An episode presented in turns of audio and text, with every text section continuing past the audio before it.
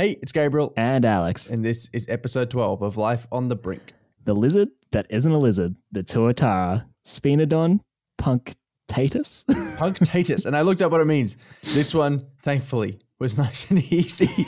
okay, so the Sphenodon part, the first bit, the genus, that's just Greek for wedged and tooth. Like spheno is the Greek for wedge, and odonta or odont is tooth, right? So it's just wedged tooth. And then Cool, punctatus comes from Yep. Latin, which is like spotted or pointy, bit of like a combination of those words, which is referring to the ridges. The, they've got rows of like ridged spines down their backs. And so it's Sphenodon punctatus, which is wedge tooth, Pointy. spiny, spotty. Amazing. Amazing. And there's two species, uh, two subspecies of these guys. We should point out. They used to be called two species. Now they're just the one species. And they're the only species in this entire order of reptiles, like next to all the lizards. They're their own thing, and they're the only ones left. The, there's one which is called the Brothers Island, Brothers Yep, Island, Brothers Island. Tuatara, and they're considered threatened, and the whole species is considered at risk by New Zealand's Department of Conservation.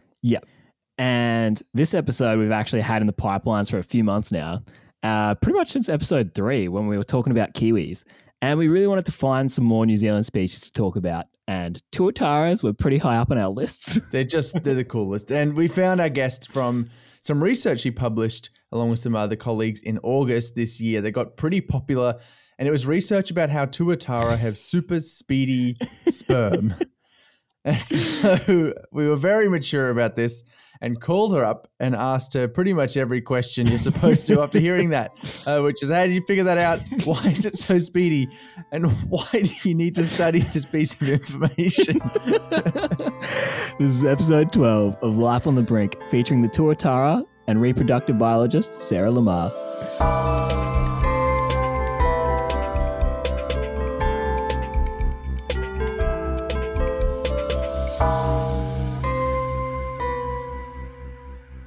Um, well, we might as well get started. I was going to say, the first question would be you're, you're from the States originally, yeah? What, what brought you all the way over to New Zealand? I am from the States originally. Um, so I came for this current position that I'm working. Um, yeah, I really wanted to work in the lab that I work in now, which is Professor Nicola Nelson's Nikki uh, here at Victoria University of Wellington. I wanted to work on Tuatara with her. Um, and so I moved. this was all pre-pandemic, of course. Um, Yeah. You know, those things were easier then. We're a much more global world. um, yeah, so I moved over here for this for this job. So it's been um, over two years now, maybe three years. oh, nice. Mm, yeah. And so before that, like how did you how did you get into conservation? What, what did you did you always want to work with wildlife or how did it start?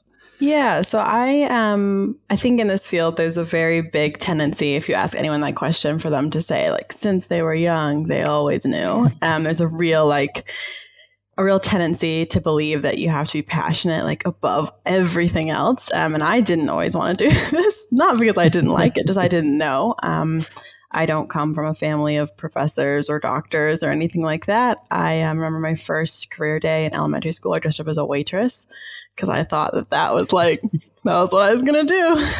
yeah, I didn't know. You know, I had no idea. I grew up down south in the southern U.S. I was born in the Ozarks and then raised um, in Georgia, so I was always around reptiles. Just you know, I wasn't scared of them. I thought they were really cool. I was pulling snapping turtles off the road at like four. You know, Oh, um, so cool. but I didn't realize it was a career. I didn't know what conservation was. I had no idea, like outdoor management. I thought that was a hobby. I love to do it. I love to go camping. I love to go hiking. Um, yeah, I didn't realize it was a career. So I um, went and got my bachelor's um, in pre-veterinary medicine because I liked animals. I thought that was the best way to help them. I was working full time as a veterinary nurse at a 24/7 ER. I applied to veterinary school. I got in. I had an epiphany where I realized it wasn't enough for me personally. I, I didn't think that it would keep me uh, kind of entertained or challenged, even though it is a very challenging career. Just for me personally, it wouldn't do for forever. So I kind of just shopped around and found a master's program and said, why not? I'm good at school. Um, and I did a master's in aquatic sciences and ended up doing a lot of genetics and transcriptomics work, which I was very interested in in my undergraduate. I worked in the genetics labs. Um, yeah, and it just really like sparked a fire in me. And it was the first time I realized this could be a career, my hobby could be something that I did for a living. I had no idea. So, and since then, I'm just kind of stuck with it. But I would say I'm a little bit of a late late bloomer into the field, more so than a lot of Sure. other people in the work. So conservation wasn't even something that was on your radar at that point, I guess. No, I didn't even know what it stood for. No, of course not. Um, yeah, it just wasn't for me. I didn't know. Um, but now I do, and now I'm doing it, and it's kind of funny to think what um, you know, Sarah getting ready for career day as a waitress would have thought. I guess, but hopefully she'd be happy. How did you go from that world then to the world of Tuataras? Well, in the weird insular world of academia, um, my master's committee, one of my committee members who really does good community work, um, she had gotten her PhD 10 years prior in Nikki Nelson's lab studying Tuatara. Um, and I just really liked her stories, and they have stayed in contact. They're uh, colleagues now. You know, they, they do distance projects together and things, and they were starting up some things looking at male reproduction in Tuatara, and they needed a student. And Jen knew me, and I met with Nikki over Zoom, which now, of course, is my first time zooming because we'd always use Skype before that. It was so it's so silly now because it's all so common today. But um, yeah, and we just hit it off, and I um said, "Why not? Let's go for it." And I moved. That's such a big move. That's awesome, bud. I mean, um, you know, when you're young and you can do things, I figured now's my time. So I did it. No regrets. It's been great. very, very fair. I mean, I've been. I mean, I've always wanted to get to New Zealand for like the last couple of years now myself. But Oh, so yeah, yeah, absolutely amazing place. I mean, beautiful beyond, you know, and the reptiles here are really cool. Yeah, really lucky. What- So I was going to say, I don't know too much about New Zealand reptiles apart from Ooh. tuataras. Are there many many other types? yeah, so not necessarily taxonomically diverse.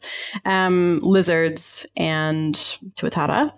That's really the extent of it. But the geckos and skinks that are here are very diverse.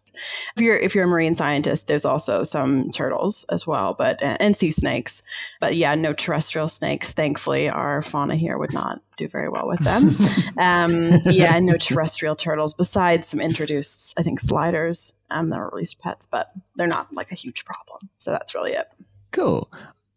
Um, let's talk tuatara uh, because I feel like Yeah. Uh, people either don't know anything about them or just know one or two sort of fun party facts about them, and that's about it. Yeah. So, can you go? I mean, wh- why are Tuatara such a cool, unique animal for a start? Right. Well, I think the most basic way that tuatara are unique is evolutionarily. So there are four reptile orders: squamates, which are going to be the things most people are familiar with, lizards and snakes, um, and then your turtle order, Testudines, which is turtles, tortoises, those kind of things, and then you have your crocodilians. And the fourth reptile order is called Rhynchocephalia, and there's only one living member of it, and that's Tuatara. So, from an order level diversity, it's a quarter of all reptile diversity. Of course, not species level diversity, right? There's like 8,000 or something squamates alone. I don't know. Um, but in terms of that, they're the only Rhynchocephalian. So, there's a lot of things that make them very distinct. From the outside, they look pretty much like a lizard. A lot of people think they look kind of like young iguanas or something. So it's not like you can really tell these things from afar. But if you get into skull morphology, a lot of dental characteristics, um, yeah, very unique from that aspect. They're also quite an old line. I mean, they get this name living fossil, which is a bit like sticky in the, if you get into the details, it's a bit sticky um, because they're not necessarily older than it any other reptile order. It's just that they look pretty much the same as they did 250 million years ago when they Mhm. derived from squamates. So we tend to kind of, that's where they get that name from. They look like the old uh, sphenodon fossils. And that's just because they were pretty well suited then and they're well suited now. It's not that they're, you know, uh, archaic in the sense that they're not well suited to their environment. They are, they just haven't had to necessarily change as dramatically um, from a, a structural standpoint as a lot of the other orders. Yeah, so I think from an evolutionary standpoint, that's really where a lot of their kind of uniqueness comes from. They're also, of course, a really important cultural uh, icon here in New Zealand to the Maori. Um, many different iwi have different relationships with them. So an iwi is kind of like a local group of Maori, the indigenous people here. And so depending on the iwi, of course, different relationships. It's not, can't paint all with one, one brush, but for many, they're a taonga or a treasured species. Um, and so there's really that aspect that makes their conservation really important as well. Cool. Yeah. So I've I saw, I saw I was reading um a little bit about them. I saw that compared to other reptiles, they actually prefer a bit of a cooler climate. Yeah. Is that a yeah, that's true. yeah? so they, yeah, true. So they have the lowest um, ideal, I guess, resting body temperature of pretty much any other reptile. Um, cool. I think they've been found. Don't quote me on this number, but I mean low, low single digit cloacal temperatures, and they're out and active. Hello, hello. Low single digit temperatures, she said. Alex, was she on the money? I mean, it seems like she was pretty on the money. Five point two degrees. It's at 40, 40 Fahrenheit, I think I saw.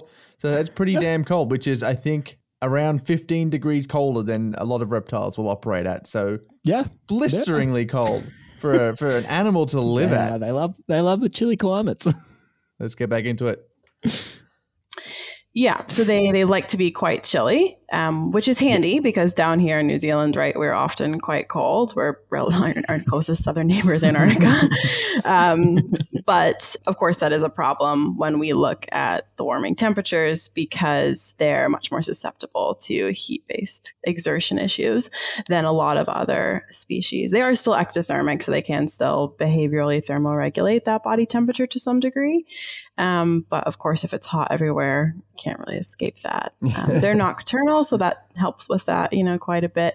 But I think when we think about temperature in Tuatara, the main kind of sticking point is that they have temperature dependent sex determination which isn't unique to tuatara, right? Pretty common in, in many reptile species.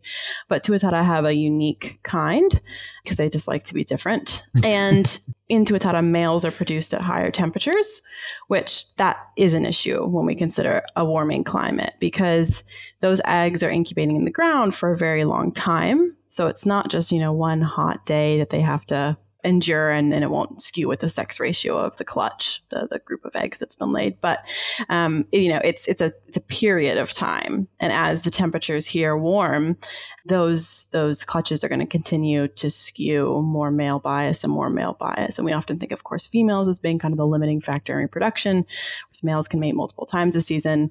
Um, females, you know, can't. Um, in fact, there's years usually between when an adult female tuatara can reproduce, just because the whole process for them takes so long. So as we see these clutches skewing more and more male, we're basically limiting the diversity in alleles that are going to be contributed to the next generation. So that's a real problem. Yeah. For the long term kind of conservation.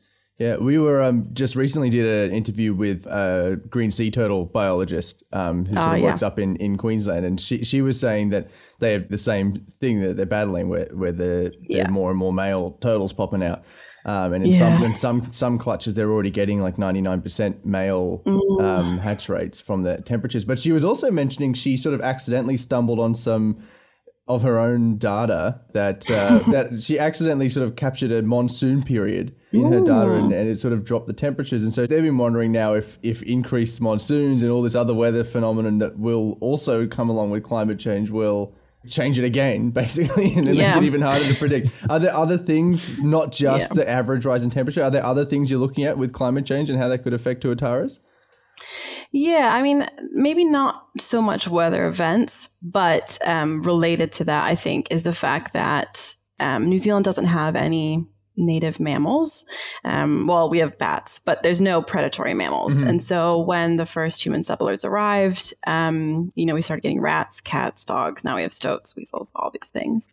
And so um, Tuatara are not unique in the sense that they suffered really sharp declines after the arrival of humans. So they're now extirpated from the mainland, which they used to be widely distributed on. So they're only found on offshore islands, which really limits their ability to migrate because behavioral adjustment to climate change is something we're beginning to see in some species, right? Where they're either going up in altitude or either south or north in latitude, depending what hemisphere you're in mm-hmm. to get to cooler places so they can kind of regulate those clutches or avoid weather events or when the ecosystem of that island changes and the food web begins to collapse they can kind of migrate. But tuatara can't because they're restricted to these islands because they don't survive on the mainland um, outside of fenced eco sanctuaries that have been made predator free and so that is something that we're worried about with climate change is kind of this added complexity that comes along with being restricted to offshore islands and not being able to naturally migrate which you know we don't know if they would necessarily but we're seeing in another species and we know that they can't because um, not very good at swimming.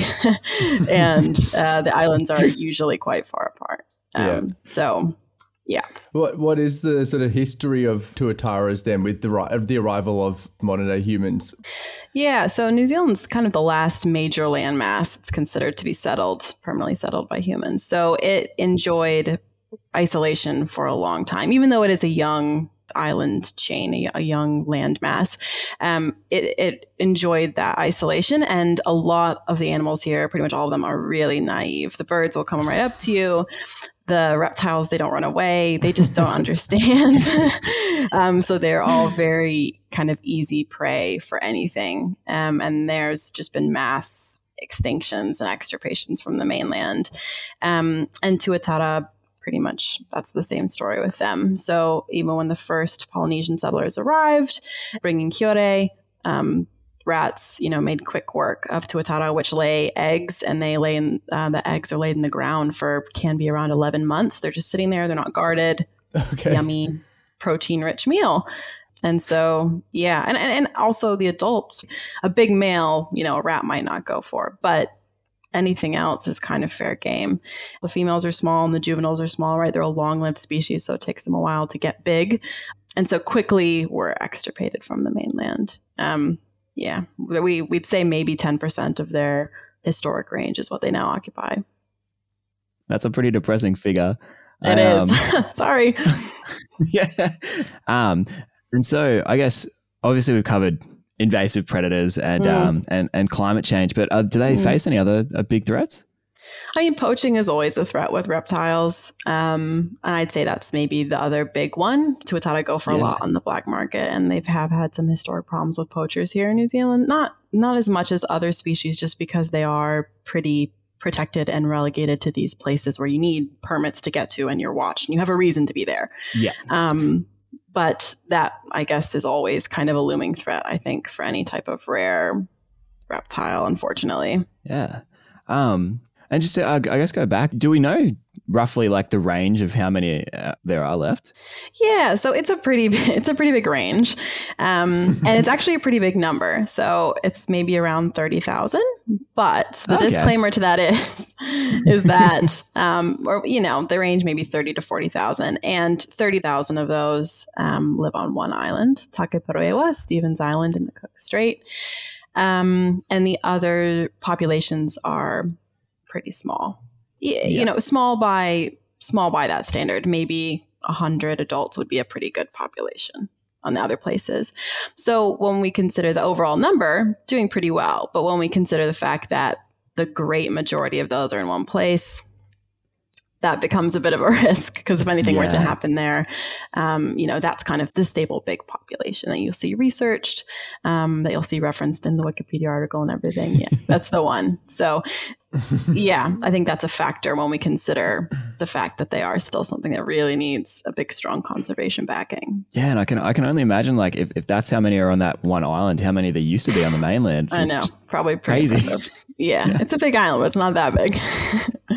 yeah, it would be really impressive to see the densities, right? They probably persisted at pre human arrival, but we have no way to know. Yeah, it's funny how New Zealand has sort of um, defaulted for a lot of these threatened animals to, to keeping them on some islands where they're nice and safe. Yeah. Predator-free. And then- Predator-free, yeah. And then uh, letting, sort of putting the mainland off until later. Is Are there any plans to sort of doing widespread reintroductions back into their old habitats? Um, well, step one would be Predator Free New Zealand, which is a government initiative, Predator Free 2050. Um, massive, massive government effort with lots of community involvement from interest groups.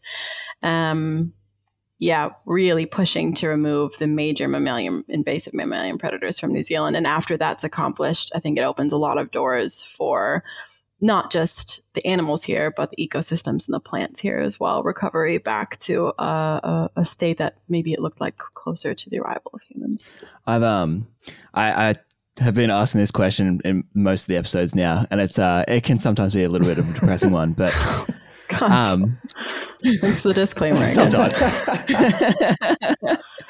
but uh, do you think that the Tuataras will be around in the way they are in the next like 20, 50, 100 years? Absolutely, I do. I think Go. they're going to get, I think we're going to head in the right direction. That's awesome to hear. I was going to say it's a lot, Yeah, a lot less of a depressing confident answer than we've no. gotten. I think that's the most confident answer you've gotten to that question so far. Alex. Yeah. No, I think there's nowhere to go Mm-hmm. but up. I think that the New Zealand um, Department of Conservation has done some really kind of strong moves um, in preserving what we have. We're aware of the major threats, mainly climate change, um, just lack of recruitment due to you know translocated populations taking a while to establish. They're a long-lived species, so the time scale that tuatara populations maybe ebb and flow at is longer than sometimes we've been monitoring these species. And so we're going to see ebbs, I think. But um, overall, they're recovering. There's a, a very kind of un, undisputed interest in their conservation. We know what we need to do. We know that they're an important species to conserve, um, and people care a lot. And I think if people care, then you can do it. It's uh, definitely the most optimistic one we've had. I mean, you have to be optimistic. True. I, I mean, I think, right? I mean, I understand, of course, some things can be quite dire, but yeah, I think we have the tools and we have the knowledge. So I see no reason why we can't keep going forward for the species. awesome to hear. And, and for the life cycle then of a tuatara, you sort of alluded to it there, but if if it's that long lived, like what what what does a life of a tuatara look like? How how long are they? What are they doing? What, how long are they kicking around for? What what is that like? Right. Yeah. So the the, the lifespan is always something people really want to know about because they're quite long lived. I mean, and, and compared to other reptiles, yes, but I mean, turtle, uh, some tortoises, you know, live probably much longer than tuatara do. um, in captivity, they've seen reproduction over 100 years old. That's captivity. So, you know, wild population you know 80 might be very mm-hmm. very old. It's just, just much harder of course to live on offshore islands. Like you know life is a lot more competitive out there. There's no standing water on a lot of these islands. Much more susceptible to yeah, food ebbs and flows. But yeah i'd say 100 is completely reasonable. They're not sexually mature until between 12 and 15 years of age. So that's really where the drop off is is trying to get from surviving an egg being in the ground for approximately a year to being sexually mature. That's a long period of vulnerability when you're quite small. Um, food might be scarce and you look good to other tuatara, or you can't find food because of the competition, um, or maybe the weather conditions are quite extreme on these islands. They definitely are. Um, so if you can make it to 12 and 15, you know, you've kind of made it over the, the major hurdles um, and you can expect kind of to, to hopefully have some reproduction in your life. Um, I would say, yeah, maybe like 100 is kind of the estimate that we say. But in captivity, they've seen them live longer than that for sure. I guess once they get past a certain size, how do you go about aging them? Yeah, I mean, you can't really. Um, we have long. I mean, that's the, that's the simple answer, I guess. We have long monitoring projects where we um, have been marking individuals since you know maybe the 50s. So these individuals that have either pit tags or not anymore, but had toe coating done at the time. Um, you know, we have all those records. Hey, it's us, and we're cutting in to explain. Pit tags. You look them up. What are they? Yeah, so pit tags are passive integrated transponders, or pit tags. Oh well, it stands for something. yeah, and I so did not pick that. neither did I. I was very surprised, but they're basically tracking tags that don't require power. And so instead, they usually have an internal microchip that is activated when it passes close to a special antenna. Oh, okay. So Yeah. same, similar to I, I assume what we use in dogs and cats and things. Yeah, yeah. And the antenna is connected to a computer that records the identity of the tag. And so you can use them to identify. The toe coating stuff and the toe clipping, as it's otherwise known, was a, a way more brutal way Yeah. of identifying lizards. Where by taking different combinations of appendages, fingers, and joints and clipping them in certain ways, they could identify which animal was which, right? So if you tell like, oh, left arm, it's not an arm in a lizard, but left front leg, clip off the first knuckle of the second digit and the like rear leg on the right, take out the full finger of the, That's the last digit. barbaric. of the hand. That's how you ID them. Just come along and pop off one of their friggin' toes. brutal, man. Conservation was a brutal thing to be in. Imagine being an endangered species in the past was was risky business. You get your toes chopped off. Not off. a fun time. yeah. Anyway, they don't do it anymore. Apparently. Oh, glad to see we've moved forward. we'll get back into it. And so when I go out there and I catch an individual and it's already marked, I can see when it was tagged and I can see whether it was a juvenile. So I can estimate it was maybe 15 years of age or like that's the kind of the the uh, oldest that it would have been. Or if it was captured as an adult and I've caught it 40 years later, well, you know, who knows how old it is?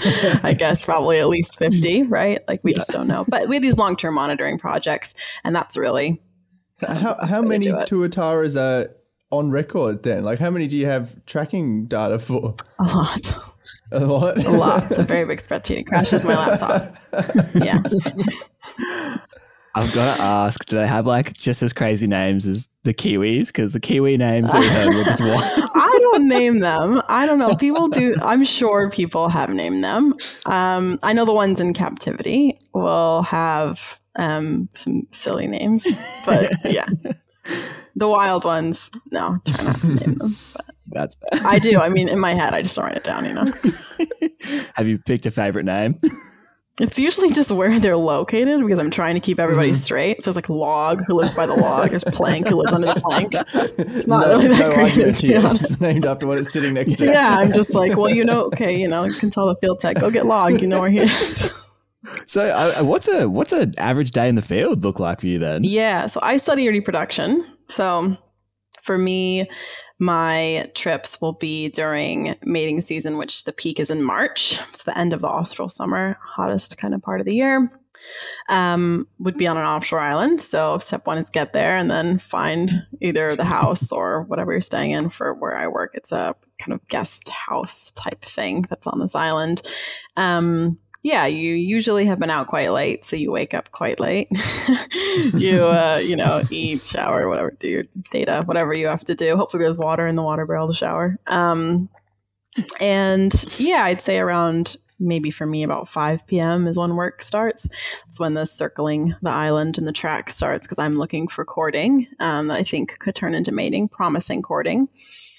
And yeah, that will continue until till activity stops for the night, which tends to be maybe two or three. And then if we've caught any individuals mating, um, yeah, it kind of, you know, interrupts the cycle of walking and we'll take those and work them up.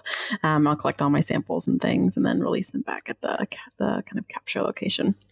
So tuatara courting. What does that yeah. look like?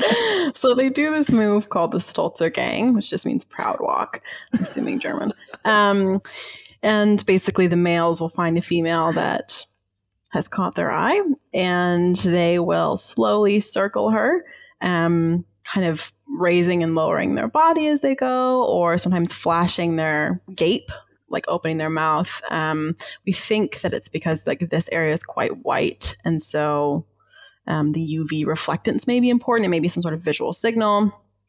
Um, and this can go on for a really long time and still be unsuccessful. So hard to know exactly what the female is looking for. At this point, we think it's just body size, like bigger is better.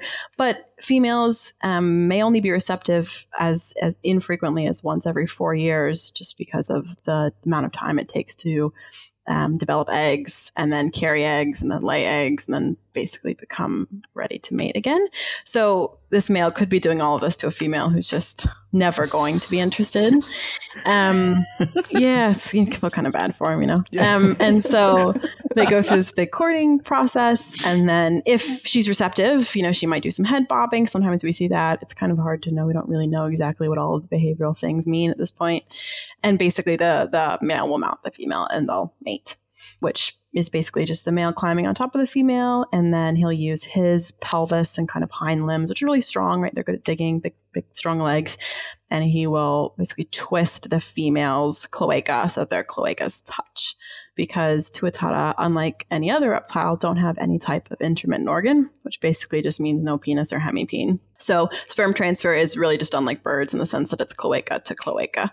Oh. Um, and so the alignment of those cloaca by the male by turning kind of the female's cloaca to meet his is really important because there's no other way to ensure sperm gets from A to B. Yeah, and then once that's done, the male um, seems to remain on the female for a while, probably just to make sure that the sperm enters the cloaca and it wasn't kind of shouldn't run off, and it you know it's not inside. He doesn't have a, a penis to really de- deposit, so probably just make sure that sperm transfer happens. Yeah, and then they skitter off their own way. They're not a, a social animal in that sense, where there's hanging around after.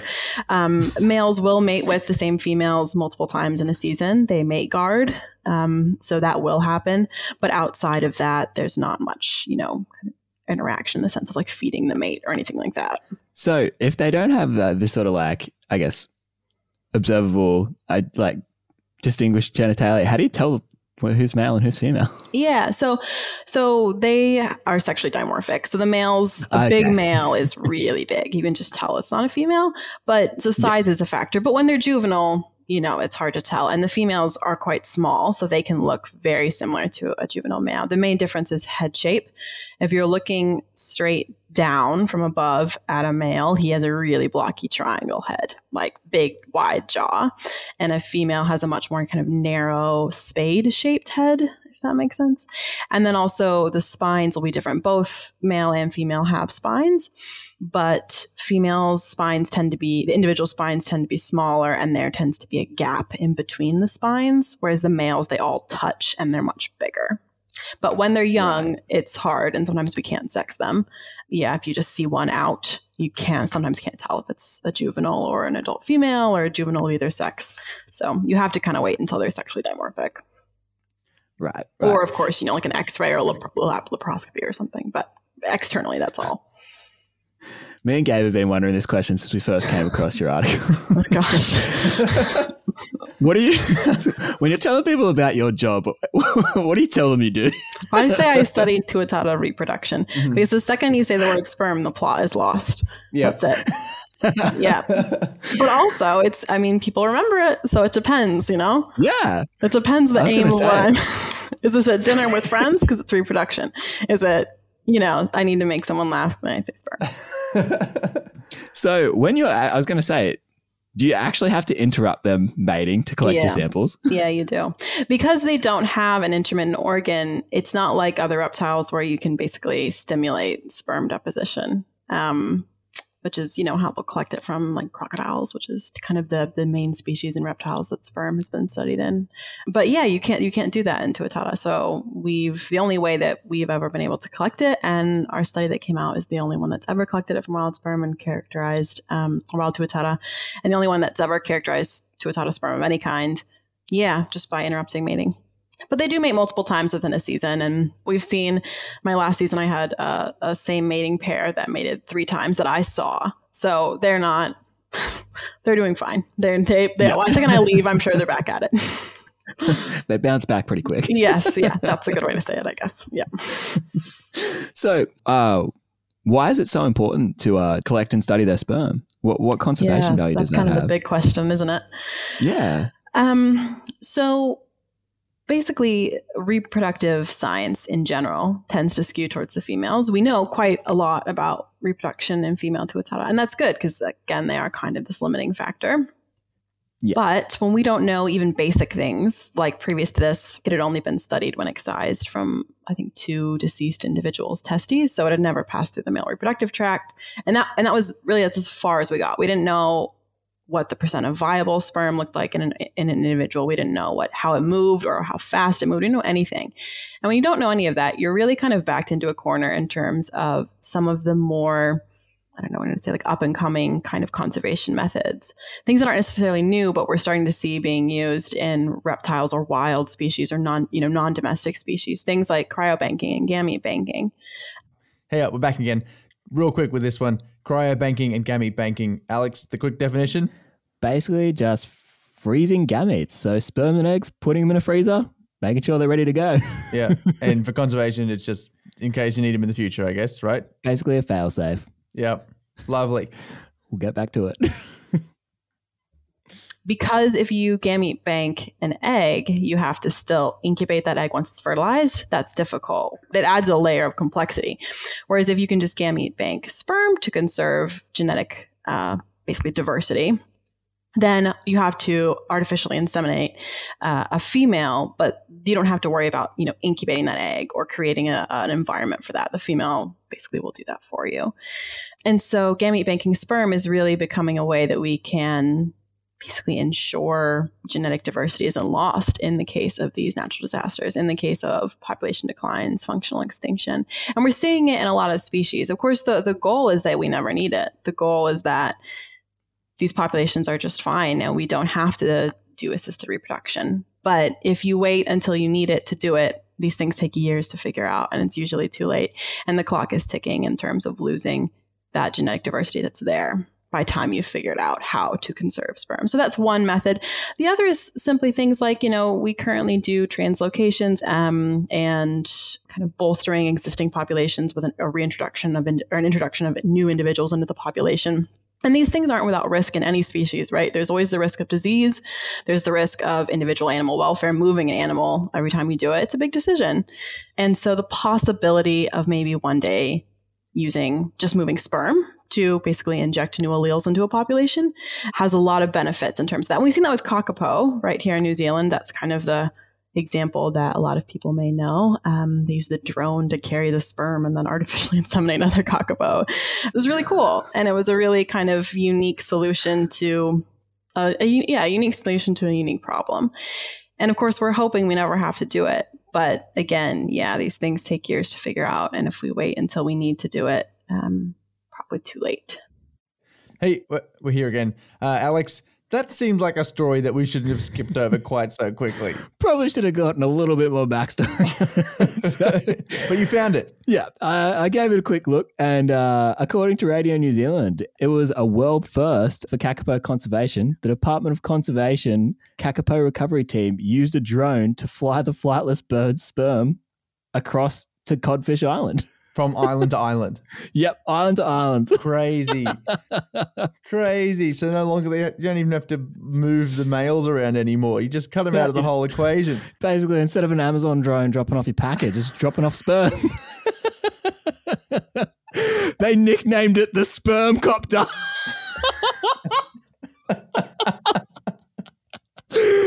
oh my god, that's incredible! Amazing.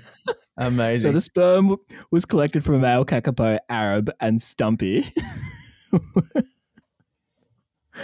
and it was flown by the well nicknamed sperm copter. See, this is the role that tech has in conservation, Alex. We go from chopping the hands off lizards to flying their sperm in drones across islands. This is real progress. oh god. All right, we'll jump back in. So we're kind of trying to lay the groundwork for a lot of these more up and coming conservation techniques in wild species. Um, and then, of course, there's also just the evolutionary aspect of it. And so we're really interested in things like sperm evolution, sperm function in them. Um, it tells us a lot about birds and it tells us a lot about us. Um, and so, from an evolutionary standpoint as well, there's a great degree of interest in it from that direction. Cool. I've, uh, I've got to ask because I saw that in your article they have the fastest reptilian sperm measured. Yeah. How do you measure the speed of the sperm? That's a great question. Well, we didn't invent this. Um, it's actually quite simple. You just use this thing called CASA, which is computer assisted sperm analysis software. So basically, you take the sperm sample, you put it in a specific type of chambered microscope slide um, and you record it with a camera and then software does it for you. It's the same thing they do in like human sperm clinics and also um, you know veterinary ones domestic cow breeding all this kind of stuff to look at whether the sperm sample is motile whether it's like a good sperm sample. Um, and so then we use these metrics of motility and viability to kind of measure the quality of that sperm. And um, do you think that they they have such fast sperm because they don't have that sort of like internal fertilization? Yeah, so they do have internal fertilization, but they don't have that intromittent organ to, to, to oh, yeah. um, yeah, no, no, no worries to transfer that sperm. So yeah, I mean that's kind of the theory right now. Um, I'm working up the samples from this most recent field season, which will double our sample size. So we'll see if that still holds. And sometimes it's hard to know the why to evolution, but it definitely would be handy if you didn't have intromittent organ, if you have very fast sperm. Because, of course, anytime outside of an ideal environment, cells are fragile, sperm are going to begin to break down in the sense that they're not going to be, you know, motile or maybe viable anymore. So the quicker they can get to an egg to fertilize, but the quicker they can get into the female's cloaca or up the female's reproductive tract into a more suitable environment, uh, the better the chance of, you know, sperm reaching the egg in good condition. So definitely would be handy. Um, and that's, yeah. I say, the leading theory right now. And so, uh, have have they have you ever actually, or has there ever been any artificially fertilized tuatara? No, No, no. This is the first time that we've uh, even collected tuatara sperm from right. Yeah, live okay. That you individual. said that. That makes sense. Yeah, no worries. Yeah, so no, we're we're kind of, I guess, not behind in that, but we're just now getting to this kind of area of of considering these type of things. There's never been anything like that um, in tuatara and in reptiles in general. Really, really kind of behind like the mammalian ball on that. Yeah. Mammals are so far ahead of where we are with reproductive science um, in reptiles as a whole. And there's also a great amount of diversity, not just in reptiles, but definitely within the reptile order. So these species that have had quite a bit done, they're so distinct from tuatara that that's not really transferable sometimes, anyways. So we have a lot of work to do in the field for sure. Cool. Very curious as to um, we like we've spoken to a lot of people out in the field, but obviously you're the first person we've spoken to that focus on reproduction. what, what's your best day be? the best day uh, is when the weather is good and it's not, you know, like 120 kilometer per hour winds on an offshore island just pelting you in the face. Um, and and something's in the air. Love is in the air, and the tuatara are just, you know, going for it. It's like, I guess is the best way to say that. A, sa- a sample sufficient night. I, feel, I feel like for most scientists, just a, a night where they get good data without too much dramas is their best day. Like forget forget the the sort of atmosphere or whatever it may be. Like I feel like for a lot of scientists, their best day is just those days where just everything goes to plan. Well, that's great too. I like when everything goes to plan. That's good. The days that we don't get stuck on an island or run out of food or not have water. Yeah, when there's water in the rain barrel, that's always a great day. So, so Shower. then on the flip on the flip side, then with island life, there's got to be a lot of days where you you reconsider why you're on an island studying. Yeah, I haven't had too many bad ones, thankfully. Um, yeah. no. Uh, But, you know, the days when it's uh, quite warm and the water is not there and there's no mating that night um, and you've been awake for maybe 20 of 24 hours, that's not like a great Ooh. day. But I have to be honest, anytime I'm in the field, I am usually having a good time. I'd say the worst day are the days when you can't get the code to run and you're trying to do statistics. That's the worst day. Never in the field. If you're in the field, it's a good day. Hey, so I'm just going to jump in here and say that at this point, we started the classic and ongoing segment, Sue B's question time. question times with your mum. Uh, and yeah, we kicked it. We kicked off the audience questions with these ones this week, uh, trying something fun, something different. But uh, the universe decided it was not to be. Basically decided that uh, Tuataras didn't want this information out there. There is two minutes of audio that just went completely missing from our recording, never to be seen again.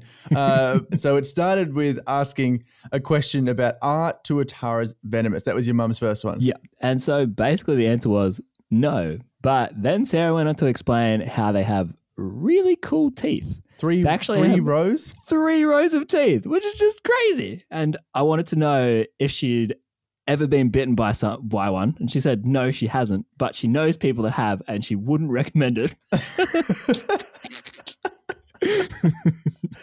Okay, so we're going to rejoin now with the second question that you asked, which was what sort of habitat do tuataras need to survive? Um, and my mum had one final question, and she wanted to know what kind of habitat do they live in? Yeah, so that's a good question. So, um, burrows, offshore islands, some degree of cover is kind of the short answer to that. Um, they live in seabird burrows, mainly on the islands that I study them in. Um, these are islands that can see one point, I think it's eight million mating pairs of fairy prions during November, October.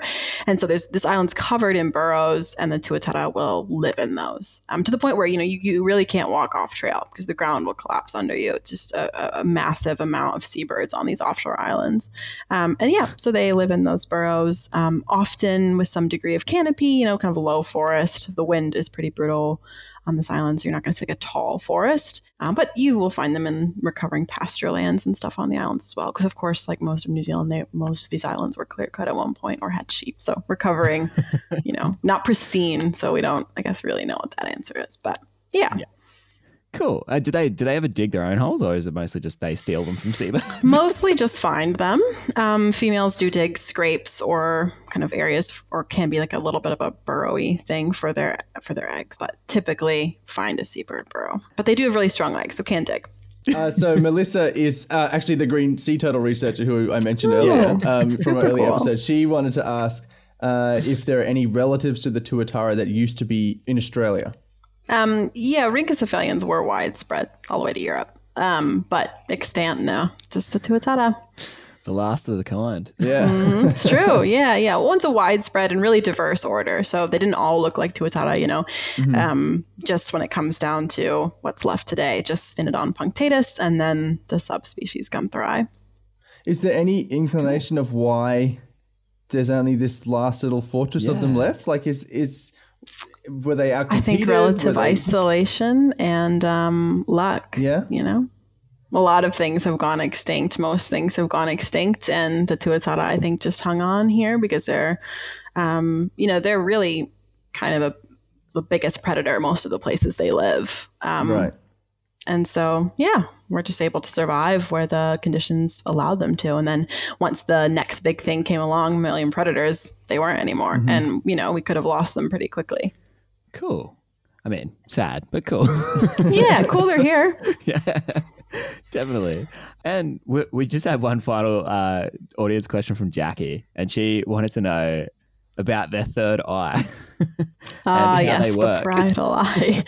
yeah, so the parietal eye is another thing like the living fossil that is a little blown out of proportion in the sense that other reptiles, squamates, some lizards, I think, have a, a better developed parietal eye than tuatara do. Oh. But tuatara claimed the third eye, and like we're not letting it go. You know, it's like our our tagline now.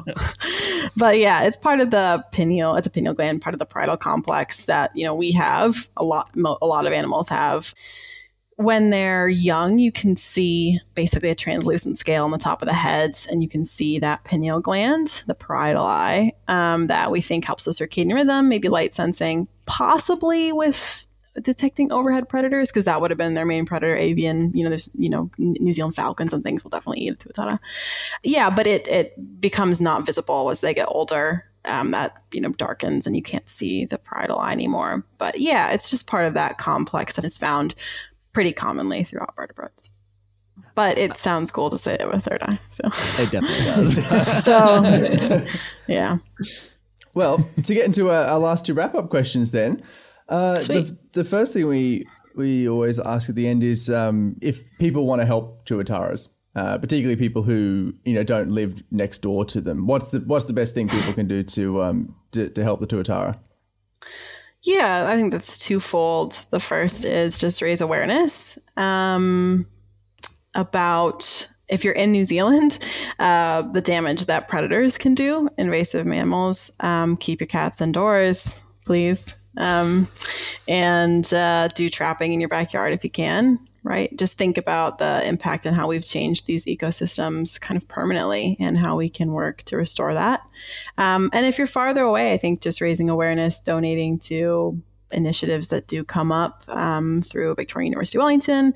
We have a you know big Tuatara project, but I think really it comes down to yeah, if you're here raising awareness about about the the impact of invasive mammals and impact that we have on these ecosystems as uh, colonizers and what we need to do to to make things a little bit more right. And you know, maybe you can't you can't help Tuatara, but the native birds in your backyard, maybe you can help if you do the same things. So that's my roundabout answer.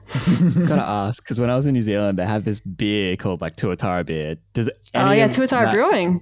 Heck Yeah, yeah. does it go to the their conservation or any of the money? actually, they did. They actually they did donate. So oh, to my cool. project. So I'm thank you to Tuatara Brewing Company. There's a good picture of um. Yeah, yeah. I mean, it's pretty cool. I wasn't gonna say no. We have a Tuatara Brewing T-shirt now. You know. nice.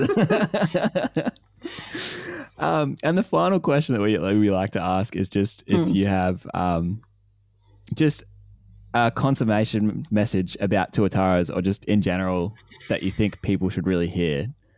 What what what would you? So tough. Yeah, You can. I should have thought of this. You can take a gap. Usually, there's about a thirty second gap we cut out with this one. Okay. yeah, give me 30 seconds. I need more seconds. I don't know that I have one take home, but I'll think for a second. Hmm. Okay, I'm going to say that I, I don't know that I have a major take home, except the same thing that I said earlier, which is just that um, it's really hard to recover native ecosystems and it's really easy to lose species, and every species matters, even if it's not as evolutionarily distinct, even if it's not as, you know, maybe culturally important. Every species matters, and um, once you lose it, you can't get it back. So just really do everything you can in your power. You know, keep your cats inside, think about it, clean your boots between hikes. Just try to be a good steward because, um, yeah, most of these places we live, we're not really made for us. You know. Yeah. so. that's a. I was gonna say that's a pretty good message. Oh, thank you. if I think of a better one, I'll email it through. Yeah. you can read it in my voice. Dub it in. Perfect. Uh, well, with that, thank you so much for, for chatting with us. Yeah, thanks. This is really fun. Episode 12 of Life on the Brink was produced in the lands of the Turrbal, Yagara, and Guringai people. We pay our respects to their elders, past, present, and emerging, and acknowledge that sovereignty over these lands has never been ceded. It always was and always will be Aboriginal land. Our thanks to Sarah for calling in from Wellington. If you want to read up on that research on speedy sperm, there's a good write up in the conversation about it uh, that Sarah was one of the authors on. Please rate and leave a review for Life on the Brink wherever you're listening to this. And find us on Instagram and Facebook at Life on the Brink Podcast or on Twitter at A Life on the Brink. Follow us on Instagram to submit your own questions for us to ask in these interviews. And if you've just found us, there are a whole bunch of Life on the Brinks already out wherever you're listening to this. You can also find them at lifeonthebrinkpodcast.com. A huge thank you to Angus Bazina for running the website. Thanks to Carl Morley for our theme music. And most of all, thanks to you for listening. TTFN. Ta ta for now.